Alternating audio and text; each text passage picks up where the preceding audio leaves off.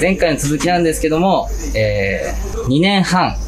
2年半の間、えっ、と、シルク・ドゥ・ソレイユでワールドツアーをしていた、ナオさんが、えっ、と、まあ、コロナの影響で、去年の、2020年の4月に、えー日本に、アメリカからですよね。アメリカから日本に帰ってきて、えーそれからの、そのアーティストとしての活動を、今回、えーちょっとお話を聞いていきたいと思います。よろしくお願いします。公開されたもう、で、もう帰ってきたらアメリカもうとその後 LA とかとんでもないことになうんなって、もう瀬戸際ぐらいの時に帰ってきて、みたいな。本当にいろんな人種差別問題も同時にあもう。結構実際、僕もやっぱあって、もうその当時まだそんな流行ってなかったけど、えっ、と、ウーバー、タクシー乗れないとか、こう、結構揉めたりとか、別に僕はアメリカ住んでたから、関係ないのにアジアンだからって言って、こう、乗車拒否されたりとか、会社はね、いろんな国の人たちがいっぱいいるから、うん。そういうのは全然なかったんですけど、結構その、地域によっては。そう、ローカルによって結構、あ。今までそういう、なんですか、ヘイト的なやつってあんまり僕はけそんなに怖い経験、まあなんかないけど、あんまりなかったんだけど、そ結構そこで、初めてあ嫌な思いっていうか、ああ、こちょっと怖いなっていうのはあって、あったっすね。すげえ。で、帰ってきてから、あと、うん、うん。だからそういう、まあ、いろんなことがあって、まあ、自粛させられてる中で、どうしようみたいな感じになってたってことです。まさに。こう、仕事もできない。で、チャリ乗んのもなんか公園とか行くのもちょっと気まずい感じだったじゃないですか、自粛中とか。一人で乗るとかでしたね、最初のもうほんと。自粛うん。みんなとも会えない、地元帰ってきたのに、全然みんなと会えないし、みたいな。自撮りして、もう、結構みんな、多分みんながこう、一番きつい時だったと思うんですけど、で、その時に僕もじゃあチャリまあ乗るけどなんか、そんなモチベーションだから乗る気にもなんないし、はいで、なんかもう夜な夜ななんかこう、また、こう、絵描き、もう適当に絵を描き始めてて、で、寝れねえなーとか言って、絵描いたりとかしてて、なんか、こう、何回、こう、もやっとしたのがあって、で、あーチャリで絵描いてみようかな、みたいな、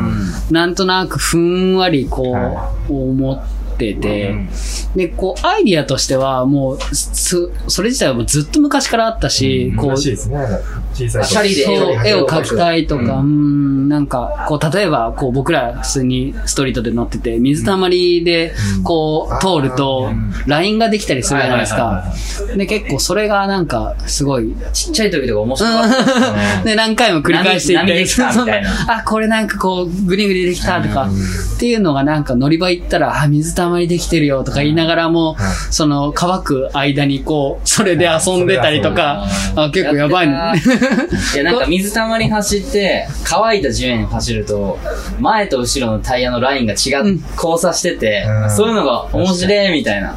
しかも前はこうできるけど、後ろはそれにそうそうそう。そうそう。なんでねじれてんだろうみたいな、ちっちゃいながら思ったりあった。あった？なんかこう、それって、こう結構みんなライダーだったら、誰もが多分経験じゃないけど、多分やったことない人いるのかなってぐらい、水たまりは通るし、乾いてる路面、わそれね、わざと通るそうそう、わざと通って、で、なんかね、スキッとしたりとかなんか、そういうのがこうあったから、こうアイディアとしてはいははいはい。あったけど、でも乗るチャリ汚したくないしうん、当たり前に、っていうそんなこうアート好きでもこん、そういう固定概念じゃないけど、ブロックがやっぱあって、はいはい。チャリで絵描いちゃいけないじゃないけど、うんこう、でもなんかそれいいやと思って、うん。もうショーで使ってたチャリをはいもう日本持って帰ってきて、もうそれを絵の具でガッてやってみたら、めちゃくちゃ気持ちいいみたいな。やべえみたいな。で、いそういう感覚なんですね。今までこう、絵を描いたことあるって言っても、僕はこう、割とイラストレーションとかに近いから、机で絵を描いたことしかなくて、まあ壁に描いたこともあるけど、まあ言ってもそんな1メートルぐらいのサイズ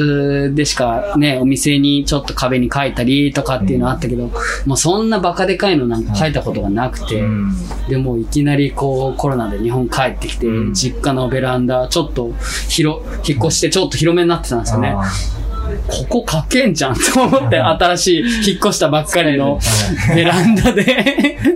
段ボール引いて、はいもう、がっつりもう絵の具まみれにしちゃって、もう親ポカーンみたいな帰ってきたら、何やってんの何やってんのみたいな。いきなりアメリカ帰ってなんか頭おかしくなったのかな みたいな。えで、まあそれが結構きっかけで、まあ書きーうん。始めて、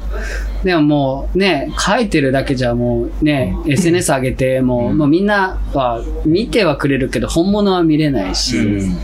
で、まあせっかく書くんだったらって言って、その、クラウドファンディングで、こう、個展をやるっていう形で、まあそれが去年の9月。9月、夏ぐらい。あもう帰ってきて4ヶ月、5ヶ月ぐらいで、地元の。そう、もうザ地元で。まあちょっと、やっと本題に入る感じなんですけど。確かに前振りが長くなやっちってるそのライドローイングの、なんか、自転車で絵を描く。そうですね。うんちょっとしたその技法とか、まあ、描く上でのインスピレーションとか、なんか使う色の数のルールみたいなのあったりするのかな。あ、なるほどちょっと。その辺をざっくりはい。話していただけたら。やばいですね。ここに行くまで1時間ぐらいかかっちゃったっていう 本題が。なんでそう、ここに至るかそう、ベースが、こう、まずこう、まあ、ライドローイングっていうそのタイトル自体は、まあ、英語でもなければ、うんこう、日本語でもない、うん勝手な造語うん、ダジャレっすよね。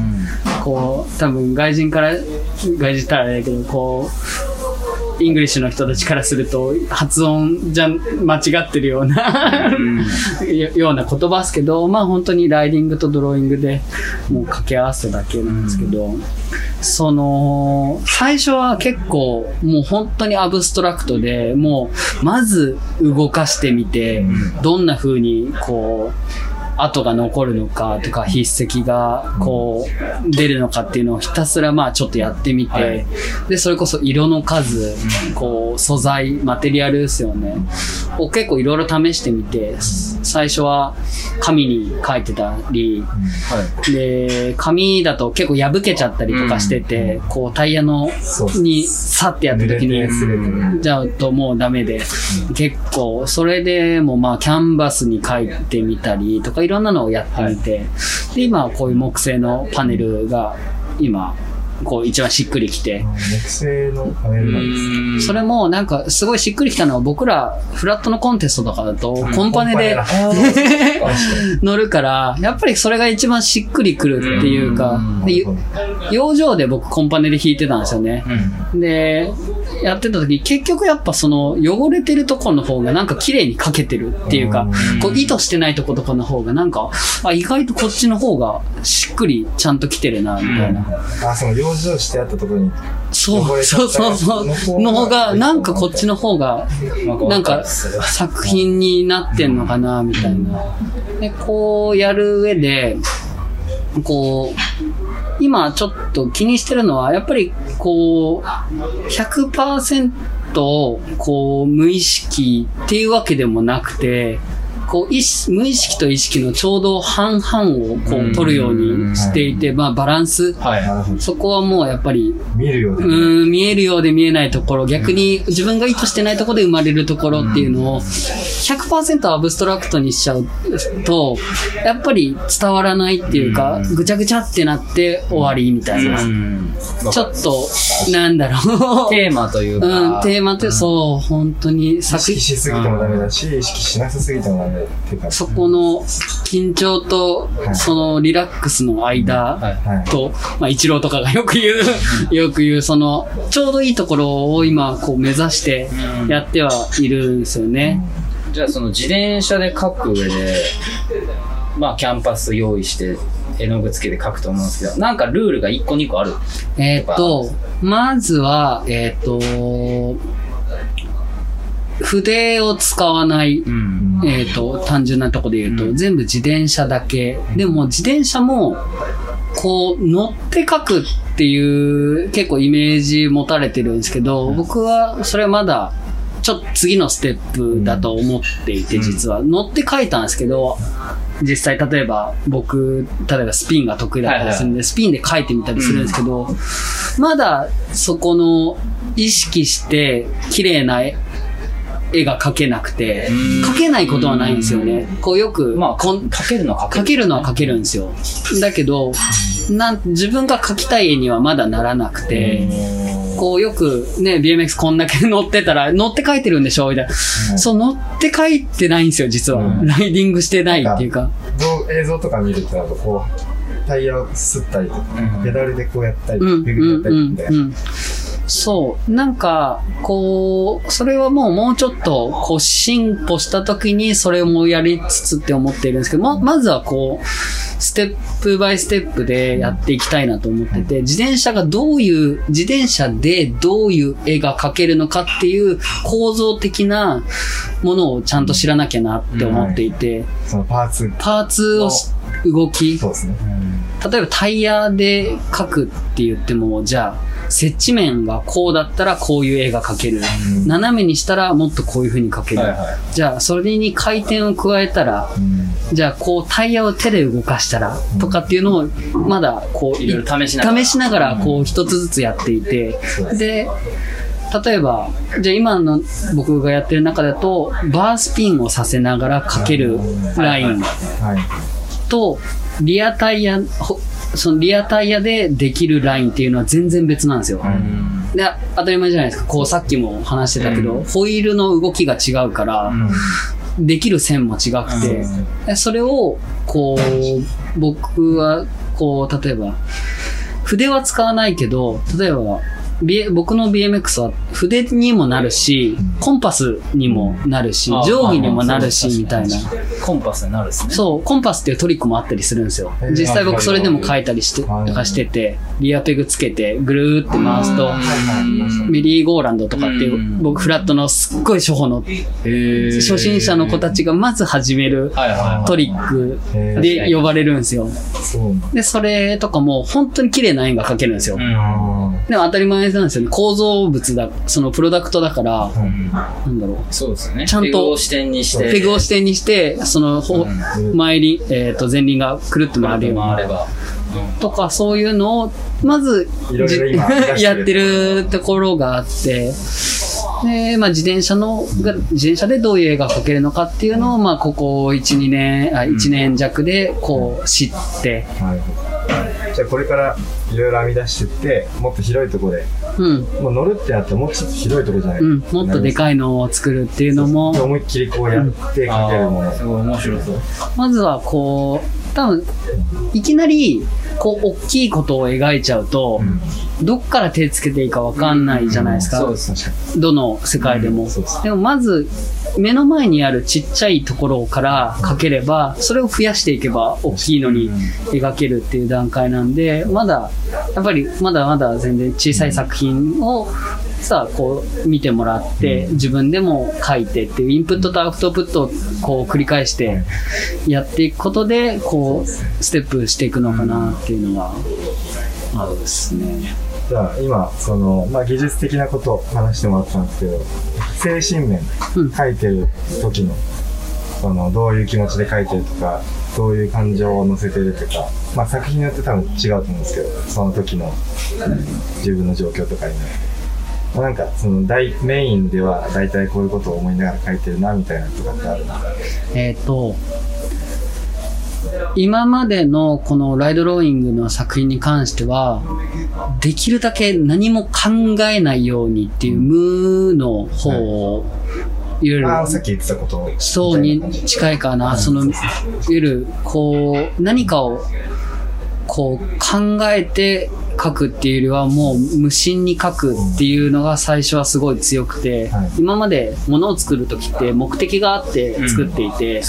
デザインってやっぱり目的がないとデザインできなくて、っていう、そういう仕事をいっぱいしてきたから、うん。グラフィックとはまた逆の何も考えないで出るもの、自分から出るものっていうのに、を今回すごい試したくて、うん。このライドローイングの中では。今までずっと自分で絵を描いてきたりしても、なんかやっぱり理由が必要になっちゃうんですよね。はい例えば誰かのために、例えばよくあったのは結婚式のウェルカムボードとか、はい。えっ、と、なんだろう、こういうロゴを作ってほしいんだよねとかっていう何か理由があって、それに描いてたけど、じゃなくて自分から出る、こう、なんだろう、欲というか、その、やりたいっていう、ただその欲求だけでどれだけの、こう、詐欺、ものが。ものが出るのかなっていうのが結構最初の、こう、マインドであって、なんか、えっと、ちょっとこれはまあ BMX ライダーじゃないっていう設定なんであれなんですけど、うん。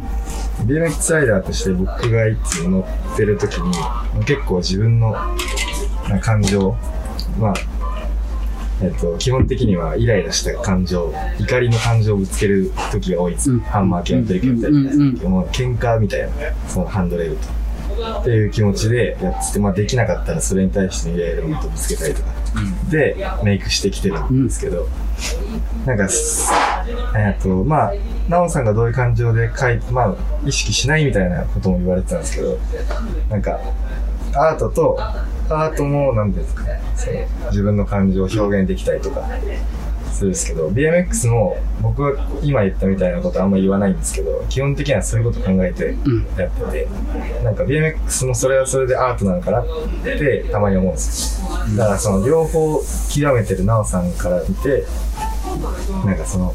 芯の部分で似てるかなって思うんですけど、どうすかみたいな。なんやかっ、ぱ似てるのかな。似てるし、相互作用されることはすごく今までたくさんあって、僕は、チャリーはやっぱりアートだと思うし、そこに、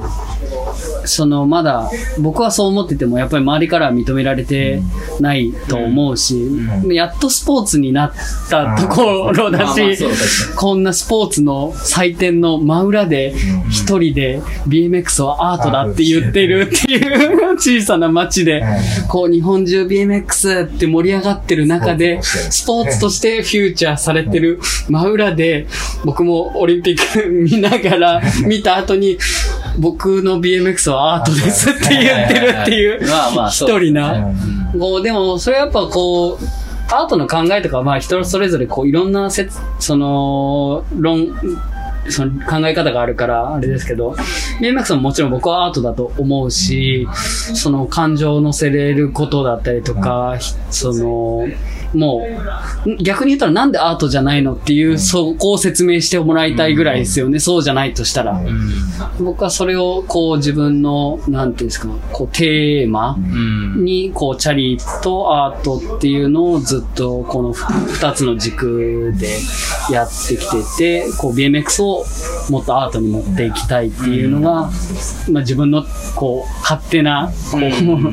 目標ってる、やってることが、そうそう。紙に絵描いたりとか、物作ったりがアートなんじゃなくて、まあ、そもそもその表現するっていうこと自体がアートだと捉えれば、BMX もアートになるし、そうだね何でもアートになれる。うんうんうんうんうん。こう、本当固定概念っていうか、こう、見てきてるものの、こう、ちょっと、そうそう、多分そう。せまあ、いい意味で狭くあるべきだし、うんこう、でも広く見たときに、これを BMX をアートって呼ばなかったら他はよくわかんないなっていうのいっぱいあるから、まあ BMX はスポーツでもあると思うし、俺は個人的に。アートでもあると思うし。そう、いろんな側面があるって感じ。僕も、人によって。僕の、僕自身のライディングのスタイルは、もう僕の考えでアートなんです。完全に。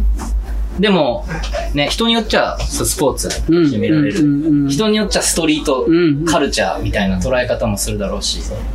いろんな側面があるな、みたいな。確かに。それは多分僕もそこが好きで、こう枠がないところが、その好きで BMX もハマったし、アートもハマったし、これをやんなきゃいけないっていうのが、そのないって言ったらあれですけど、それこそ今回のこのステップアウトオブラインっていう、こう、うんタイトルなんですけど、こう、なんだろう。英語で、だとちょっと、あれですけど、こう、なんか道を外れるとか枠、から出る。そう、枠から出るとか、他人と違う行動をするとか、っていう、まあ、こう、意味になるんですけど、テーマ。になっていて、それってこう、BMX もアートも、うん。間違いなくまあそう。必要というか、こう、一番大事なテーマになっていて、なんか今ってそのオリンピックもあって、もしかしたらこのまま成長すれば、体育の教科書に載るかもしれないじゃないですか、BMX って。まあそう、スポーツとして。あでも、もっと、まあ、それこそ僕とか、まあ、マサもそうだと思うけど、まあ、マサって言っちゃったけど、まあ、ナオさんもそうだと思うけど、が始めた時の BMX って、ちょっと枠が外れたやつが選んでる もう、だと確かに。変なやつ。いや、でスケート誰もやってないからやってんだよみたいなスケートはみんなやってるし、うんサッカーはもうクラブとかやりたくないし、まさに。誰もやってねえことやろうみたいな。ちょまさにっと外れたがりみたいな。ひねくれ者で外れたがり。まさに。始めた時はそういうことは意識してなかったですけど、結果よくよくそうなってる考えるそうそうそうしそうなってる人ばっかだな。みんな右向いてたら俺左向くみたいな。もうまさに。なんかそういう、今、今もまあそういう感じだと思うんですけど、まあこれから変わっていくかもしれないですそう。そう、今だったら逆にやんなかったかもなって思っちゃうぐらい、うんなんかこんだけどこでも情報が入ったりとか。してたらね、いい部分、こう、割と陰、陰、えっ、と、陽な部分で言ったら、もうみんなに知ってもらえてるっていうのはすごくいいことだと思うし、ね、みんな、こう BMX で、ね、生活してる人たちからしたら絶対にこう、あるべきだけど、やっぱり、メリットもあれば、こう逆に言うと、やっぱりそうじゃなかったとこがかっこいいっていうか、誰もやったことないから、こう楽しさを自分だけのものみたいうんなはい。のが、そう、確かに。あるな。なんかまあさっきの話なんですけど、まあ俺はその表自分を表現する手法で BMX っていうのをやってて、まあアートと BMX をやってるナオさんになんかちょっと似たようなところを感じたんです。もちろんやってることは全然違うんですけど、うん。その BMX を使って表現をするっていうのは、そのまあうんナオさんとか俺だけじゃなくて、まあ、映像にしたりとかう、ん。その意識の違いだけで何でもなんですみんなやってること一緒うん。じゃないですか。アウトプットが違うだけでうんす。そうそうそう。なんか結局同じようなことをなって、まあそのいい意味でうん。思って、すごいなんか作品とかも見てて、そのアウトプットの仕方が違うから、あ、こういう方法もああるんだまあ、。共感できる部分もあるし、新しい発見的なね。すごいいいなって思った理由の一つがそうです。うん。嬉しいファン、ファン的なファン的な。目線からするとね。その、なんかこう BMX って何でもやっていいはずなのに、なんかちょっと硬くなってないかなっていうのはちょっとやっぱり日本帰ってきて思ってしまって、みんなめちゃくちゃうまいし。もうフラットなんかもうとん、ね、とんでもないことになってるし、みんなうまいけど、でもそれ、どうするみたいな、そのトリックにが、トリック以上になってないってちょっと言葉が難しいけど、うストリックをやるために練習してやって終わりみたいなところで。うん、うん。それって結局俺、すなんていうんですか、みんなスポーツじゃないカルチャーだっていう人に限って、その練習して技をやって満足してるタイプが多くて、それって、普段スポーツと一緒じゃないかなと思って、うん。そうそう。その BMX スポーツと言われたくない側から、うん。そうなんかそのカルチャーの枠すらも超えられてないっていうか、ん業その BMX のライダーにしか伝わらないことをずっとやっているっていうのはうんちょっともったいないんじゃないかなってうん別になんだろうほ見せ方によって僕はだっって、まだチャリにすら乗ってないのに、バースピンとタイヤをくねくねしかやってないのに、こう、みんな見に来てくれたりとか、僕まだトリック一個もやってないし、なんならチャリまたがってもないけど見せ方を工夫してやっているだけで、その、まあ、なんか変なのが、変って言ったらあれなんですけど、そのこうやって塗料でバーってやられた紙を見て、でも出てくるのが BMX なんですよ。まあ、BMX ライダーだからかもしれないですけど、うん BMX が浮かんでくるんですよ。アートとしてじゃなくて、もちろんアーティストじゃないからなんですけど、だそれがすごいなって思います。BMX そんなぶっちゃけ、あうん。やったりとかしてるわけです。乗ってるわけじゃないのに、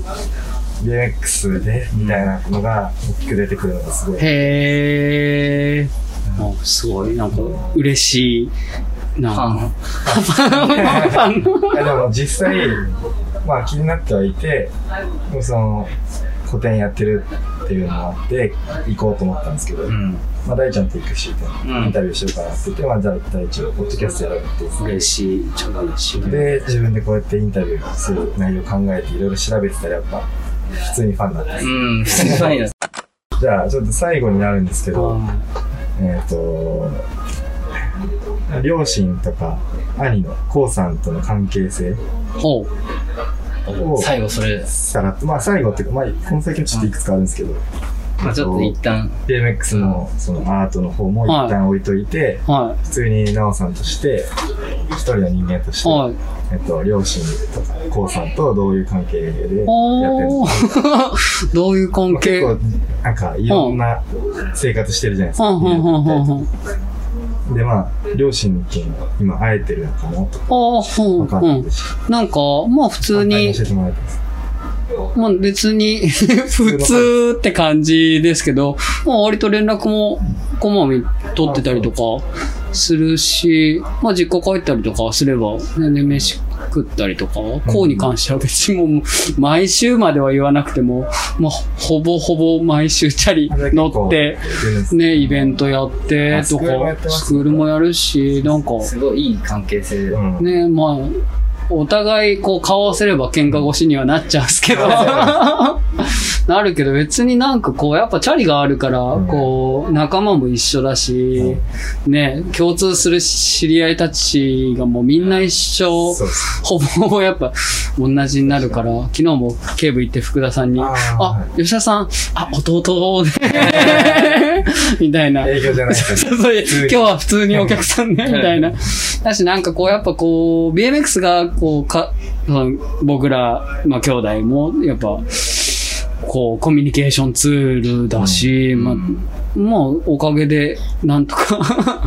仲良く。仲良くっていうか。こうやってできてるかなって、おう子さんがいたら、ーん、そうそう。だから僕はね、二人とはそんなにた、こう、ちゃんと話した機会ないから、初なんか。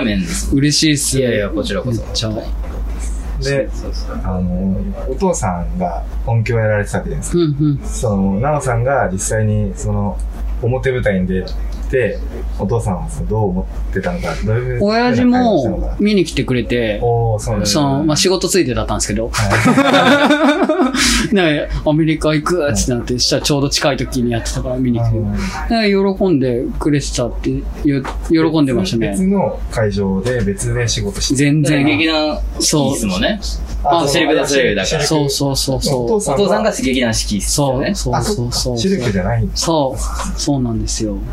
そうすごい、すごい。それもすごいけどね。ねえ、なんかね、親父はね、結ね。構自慢なんじゃないかなと思って。ああ、ちっちゃい時すごい言ってましたね。でも、でも周りの人からしたら、その当時僕が子供の時なんて逆に言ったら、何それみたいな感じだったし、すごい自慢だったのもあるけど、でも親がいほとんど家にいないから、結構そこを子供なりに、そこをあえて、こう、隠して自慢するはい寂しさを、こう、埋めるじゃないけど。今、そのナオさんがシルクの表舞台に立って、それをお父さんが見て、お父さんがこう逆に自慢に思えるんじゃないかな。ああね、なんか会社でそれはそうだと思う。うん、もちろん。俺の息子出てたんだぞって。会社で、なんか若い子たちに多分言いは、こう、言ってんじゃないですか？だって誰もが憧れる舞台だろうし。ねうんそうそうあと、今後の目標を聞こうと思ってたんですけど、え。うん、うん。その、チャリで乗ってかけるようになるっていうのが今のところ、うんそうっすね。まずは、こう、こう、あんま大きいこと言っていいかわかんないですけど、この作品で、こう、また世界回れるようになりたいなっていうのが一番大きい夢かな。まずはなんで、こう、さっきも言ったけど、ステップバイステップで、まずは地元、自分の身の回りのところから始めて、もう、仲間とか、本当友達とかから、もう見てもらえるところに、うん。で、たくさんやって、それが日本全国ではい、こう、ツアーで回れるようになった時に、その先にもしかしたらアメリカとかの美術館なりギャラリーでうん。描けるようになるかななんていうのが次の、次っていうか、自分のこっちの大きな目標で、もう、ワールドツアーで回ってる時に僕、休みの日には、こう、地方、その、アメリカの街ごとの、こう、行く場所が決まっていて、まあだ、観光地っていう観光地はあんまりやっぱ苦手だったから、もう大体、えー、アップルのストア、アップルストア大体街によって違うんで、作りが。アップルストア、カフェ、まあコーヒーショップ行って、あと美術館を絶対その都市のやつを回れるだけ回るんですよね。ああ、そのツアー中もなんか奥さんとそう、デートですよね。さすがに、あの、いいな。でもそう、お金もかかんないし、チャリで行けるし、なんだろう、こう、いわゆる散歩なんですよ、全部。それ大体1日で、こう、じゃあ、コーヒー飲んで、美術館寄って、ちょっとアップル見て、みたいな。で、プラプラして、みたいな。っていうのが結構休みの日のルーティンでうんあって。で、その時にこう、美術館行くんですよね。でも相当回って、多分、何箇所回ったか覚えてないぐらい、こう、もう回ってたんですよ。ん。で、もう、やっぱアメリカのアート全然知らなくて、んで、見て、もう、大きい美術館とかだと、まあ、数千点とか数万点作品がやっぱりあるわけなんですよね。いや、い一個ぐらい自分の作品残せんじゃねえかなっていう淡い夢を抱いちゃうんですよね。全然いけんじゃないですか。わかんないですけど。いけんじゃないみたいな。そう、い、い、なんかどっかわかんない、どうやっていいかなんか僕はまだ分かってないし。いやでも、今日、聞いた話、その今までのプロセスを多分、同じように繰り返す載せれるんじゃないですか。そうなんですよ。だからこう、シルク実が、現できてるから、まさに、うん、そう。思ったことを、イメージをがある程度できれば、その後は、そのプロセスは後からついてくることが多いっていうのを、まあ、まだ、そう、人生こう、ストリートとう、ん。こう、アートの、まあ、BMX とアートで、こう、教わったことだったりするんで、まずはこう、ビジョンは大きく持つべきだし、でもやる作業はすごくミニマルなところから、コツコツやっていけば、そこにいつかはたどり着くんじゃないかなっていうのが、じゃあこれが本当の最後なんですけど、はい。まあ、今 BMX とかアートやってる人になんかそのこうあじゃあ奈緒さんの今まで、まあ、波乱万丈な人生があって思うなんか、まあ一言ぐらいで収まるメッセージみたいな。ここはこうしろみたいな。なんか迷ったらこうしろみたいな。なんかそういう格言みたいなのがあればそれで締まると思うんですけど。なん、えっ、と、まあ、今ね、僕もスクールやってたり、子供たちと、こう、触れる機会も多くて、今だと自分のスクールだけじゃなくて、こう、いわゆる一般の小学校とか、あの、でも、今、こう、講習を今してて、で、さっきもそんな話があって、で、何伝えたいかなって思った時に、思った時には、まず人と同じじゃなくていいかなっていう。もう別に日本ってすごいそこはあるんで、人と違うことやっていい。で僕自身がすごい比べられる対象がすごく近くにいたんで、もう常に比べられながら生きてたし、顔もね、生活も全部一緒。でもそれでも自分は個性を出したいっていうのがすごいちっちゃい時からあったから、まず、周りと一緒じゃなくていいっていうか、うん人と違うことをやる、もっともっとやって、楽しんでやる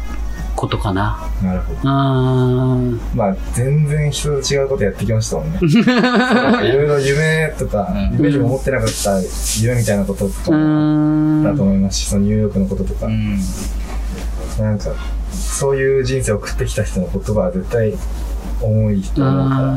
聞きたいんですよ。ああ、いや、うん、そう言ってもらえると。で別に僕も大成功してるわけでもまだないし、こう、ね、でも、多分波がないと上がれないからうん、きチャレンジした時に絶対きつい時って大会だったら負けたりとか、でも負け続けてたら1回ぐらいは決勝行けたりとかうん。するタイミングとかってあったりするから、そういう時にちゃんと乗っかれる準備だけはしておけば、うん。うん、ま、だから毎日乗るなら毎日乗る。たな、でも楽しくなかったらうん。別に違うことやればいいし、別に、こう、あとは一個のことだけを突き詰めるのもすごい大事だけど、ちょっと逃げ道あると僕は結構救われたっすね。あーチャリずっとやってたけど、うまくいかなくて、アートに逃げたりとか、はいでもアート全然うまくいかないから、またチャリに戻ったりとか、すごい、こう、言葉では、その、言葉でか、こう、い、なんだろう、紆余曲折はしてるけど、でも、ただ単純に二つのことが好きなもので、それが、こう、お互いの逃げ道になってたからうん、こういう誰も、ね、やってないことにつながったから、うん。だからまあ、チャリやってる人だったらね、それこそ写真も映像もとか、こう、つながるところは必ず接点はあるから、うんなんか別にもう一個ぐらい趣味、音楽やるでも、うんそういうのがあるともっとチャリ上手くなるし、なんか、繋がって面白いものできたりとかって。うーん、なんかクリエイティブな趣味持ってると楽しいんじゃないかなっていう、ちょっと締めにはなるかわかんないけど。じゃあ、こんな感じで。うん。大丈夫大丈夫です。あとも編集で。で、最後、これ番宣しませんか？なおさんから。はい。の方が多分わかりやすい。わかりました。はい。えー、じゃあね、えー、僕がやってる、えー自転車で、えー絵が、絵を描く、ライドローイング、ま作品が見れる貴重な 機会貴重な貴重な自分で言うのはあれですね。ちょっと待って。えっ、と、ステップアウトオブライン自転車で描く道といってですね、えー葉山で行っております。えー葉山のですね、デイズ386という、えー古民家でハンバーガー、美味しいハンバーガーが食べられる中で、えー僕の作品も出してますので、えー8月31日まで行ってますので、よかったらぜひ、ぜひ遊びに来てください。よろしくお願いします。じゃあ、最後に締めの曲を一曲お願いします。はい。えっ、と、ともっていう僕の友達の幼馴染のアーティストがいて、そいつが最近 CD を一緒に作ったんですけど、その曲で、ワイワイ、ワイワイ。はい、お願いします。